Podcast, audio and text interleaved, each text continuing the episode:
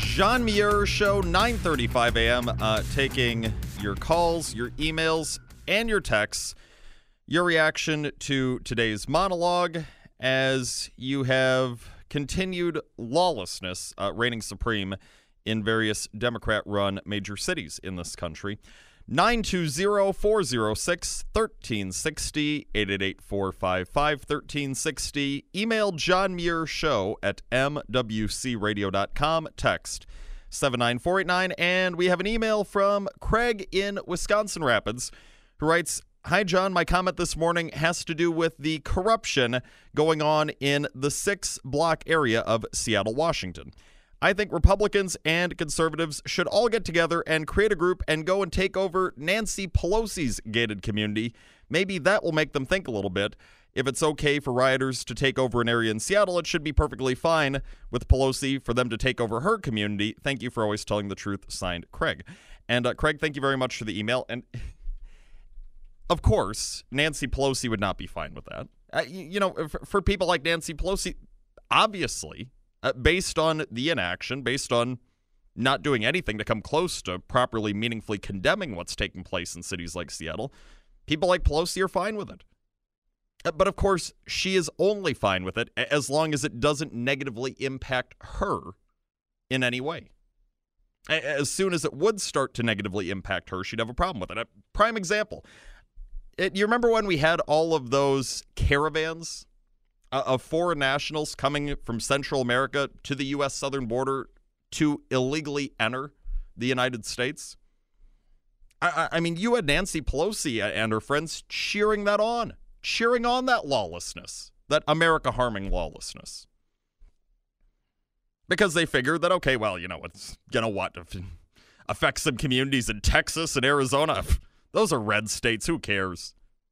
Uh, but do you remember what happened when President Trump suggested, hey, uh, maybe what we should do is start loading the members of those caravans onto buses and bus them to places like San Francisco, where Nancy Pelosi lives? Uh, do you remember the outrage from Pelosi and company when Trump said, "Oh no, no, no, you don't do that. No, you you keep those people away from us. No, you're not you're not bringing those uh, caravans full of uh, foreigners to my community. No, no, no, you can't do that, Mr. President." you know, they, they, when it wasn't impacting them, it was all this talk about, "Oh, we must let these people in the country, and they're nice people, they're good people, they wouldn't harm a fly." All these criminals coming into our country from other countries. But then, as soon as the president goes suggesting, well, hey, Pelosi, Schumer, you, you, you say it's great that these people come to the United States. You say they're all harmless, they're good people. Well, let's let's bring them to your community. If they're such good people, that you should want them in your communities. They'd make great additions to your communities, right? Of course, at that point, Pelosi and Schumer continued to resist. No, we will not accept these people in our communities, showing that they were lying all along in claiming that these people should be in the country and that these people are all good people and they're they're safe to have around and all that. They were lying, Pelosi and them. I, once again, something that happens so often. Pelosi and her fellow Democrats, uh, wh- when it came to these foreign nationals coming into communities in the United States lawlessly, and now when it pertains to these riots that are taking place. For Pelosi and friends, it is, in these instances, yet again, good enough for thee, but not for me. Uh, they're totally fine with average Americans having to deal with all the drawbacks that come with various acts of lawlessness because they don't care about average Americans. Even those of you who vote Democrat, who vote for them, they don't care about you. Their their actions clearly demonstrate that they don't care about you. They don't care about any of us these Democrat elites. They only care about themselves. And they only start to care about problems when they are personally affected, which is not what a leader's supposed to do. They're supposed to care equally about the well being of their constituents as they care about their own well being. But that's not Nancy Pelosi and company. Just think about that before you go to the polls next time. Remind yourself that this is happening, that, that the leaders of the Democrat Party, they don't care about you. They only care about themselves. Thus, no reason you should care about them, no reason you should give them what they want in voting for them. All right, uh, to the phone lines we go to Rob in Green Bay. Rob, what do you have? Yes, good morning, John. I want to thank Morning. you for delving into these subjects uh, head on every single day. It's really appreciative and, and very needed.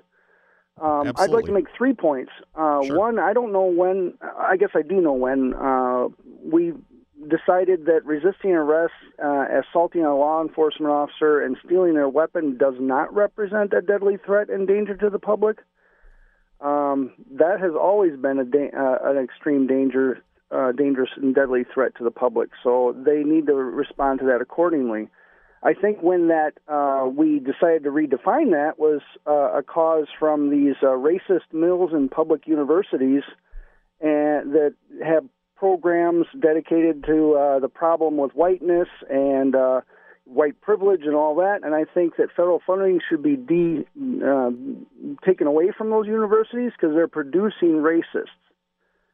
And uh, thirdly, I, I want to point out how interesting it is that the United Nations has no interest in these riots and uh, taking over a partially of an American, a major American city. But yet, when we have peaceful Tea Party protests and Second Amendment uh, support uh, protests, all of a sudden the UN gets nervous. So I just wanted to make those three points. All right. Well, uh, thank you very much, Rob, for making those points on the program, and again for the kind words at the onset there.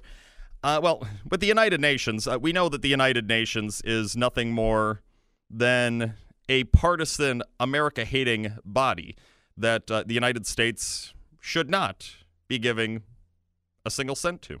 It should, should never have been giving a single cent to. Uh, there, there never should have been U.S. involvement with the United Nations, and there never should be going forward. Um, when it comes to what you're saying about the schools, yeah, this show has consistently called for the total defunding of the UW system here in Wisconsin. I, if the UW system wants to go engaging in racist behavior, uh, condoning and promoting courses like the problem with whiteness, clearly racist against white people, you know what? They could do it, but they could do it without a, a single cent of taxpayer money. So yes, the UW system should be totally defunded. A- And when it comes to uh, the other point that you made uh, about what happened down in Atlanta, I, I mean, it is abundantly clear that the reason that Rayshard Brooks died was Rayshard Brooks. Had Brooks not acted in such a reckless and lawless manner, he would still be alive. And don't get me wrong, it's it's an incredibly sad situation what happened down there. You, you don't want to see people die, but I mean, Brooks, he set the stage for his own death. By, by the way he was acting, risking the lives of those officers involved and then subsequently the surrounding community. So, I mean, it's obvious that what happened in that case was the fault of Brooks and that, yes, the shooting of Brooks was warranted. There is no way you can seriously argue that, that the charges that were brought against these officers in the Brooks case, that those charges were anything but politically motivated. Uh, It's clear that was political motivation uh, on the part of this uh, Fulton County DA.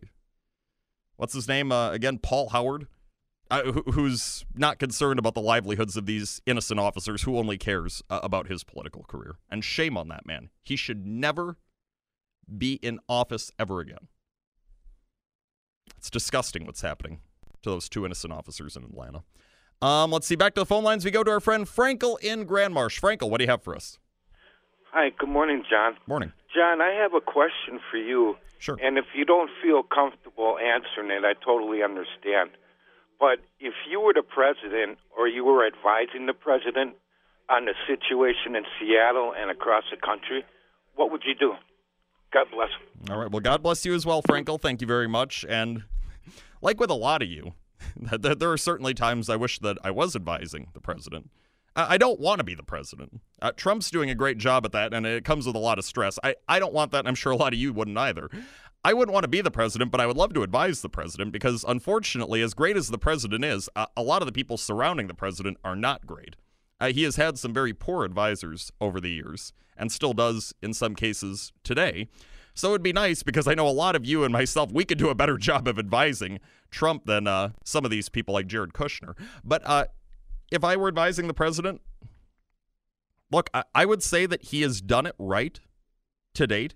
In pointing out time and time again look, you need to you need to realize this. Tens of millions of people who follow me on Twitter and all the people who watch all my interviews and all that you need to realize that this is happening in a city with a democrat mayor uh, in a state with a democrat governor. You have a largely leftist city council in that city all this referring to Seattle and, this is the direct result of their weak policies and their weak leadership Th- this is happening because Democrats have failed this city.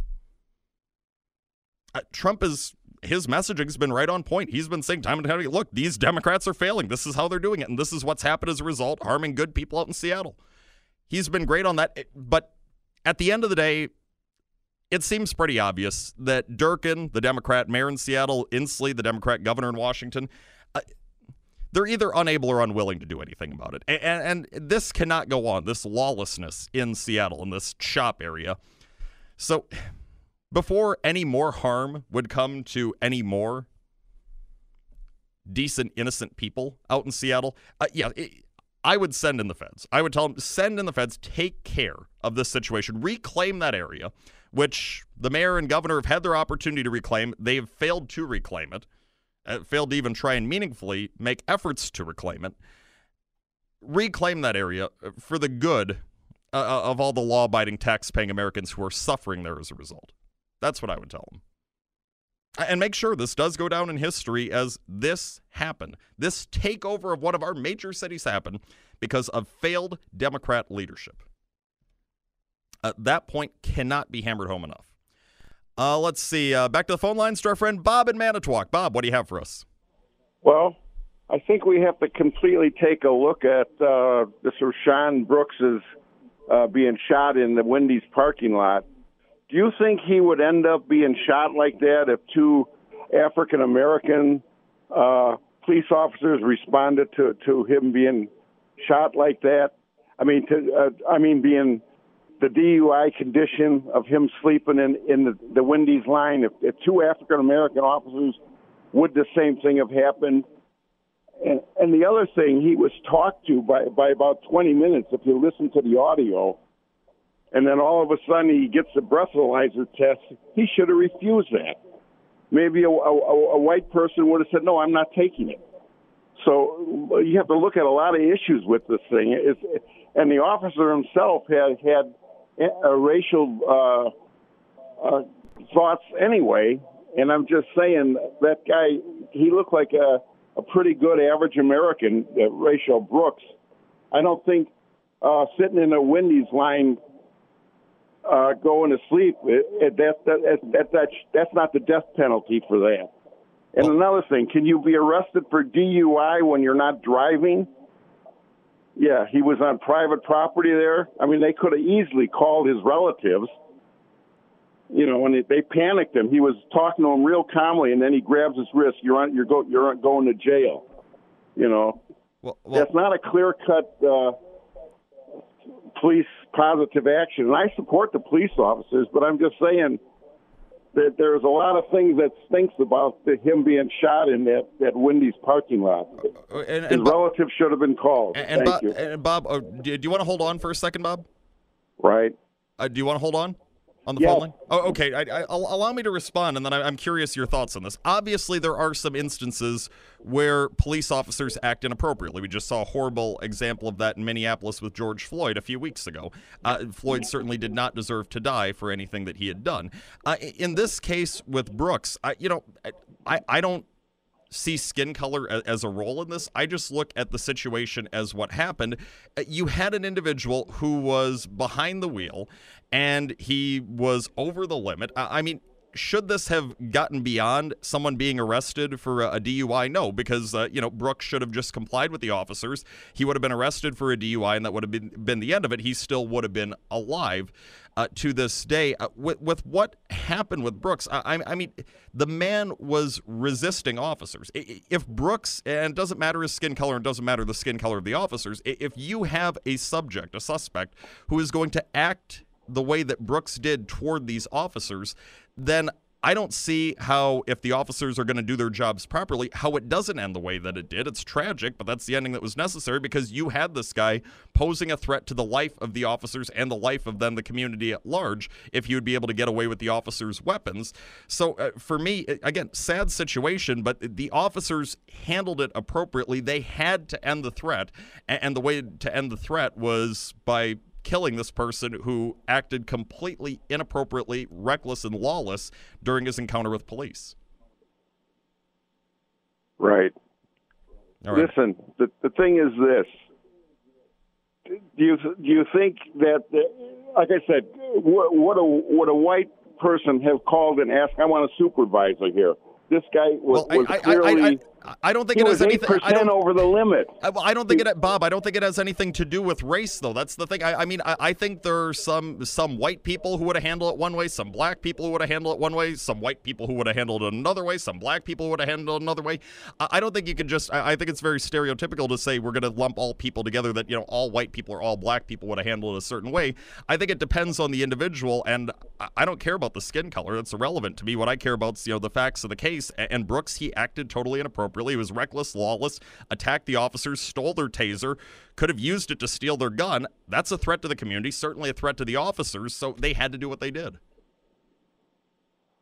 But we have to remember one thing death is a very permanent condition.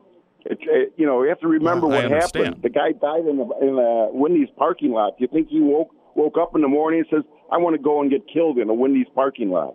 Well, you know, I, it's a permanent I, thing. That's why there's there's certain restrictions on using deadly force. Well, Bob. And, yeah, anyway, uh, we're gonna have to we're gonna have to move along since there are other folks who want to weigh. And thank you for the call. I, no, I don't think he woke up Brooks that morning saying I want to die in a Wendy's parking lot.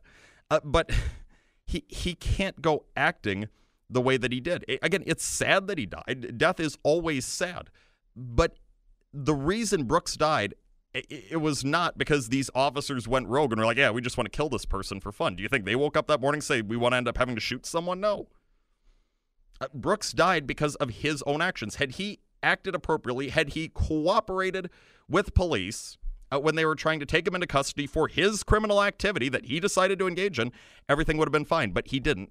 He attacked the officers. He stole a taser and could have used it to steal their guns, shoot them and other people in the community. They had to do what they did, as sad as it is. All right, we're going to break. We'll take more on the other side of the break. It is 952. This is the John Muir Show.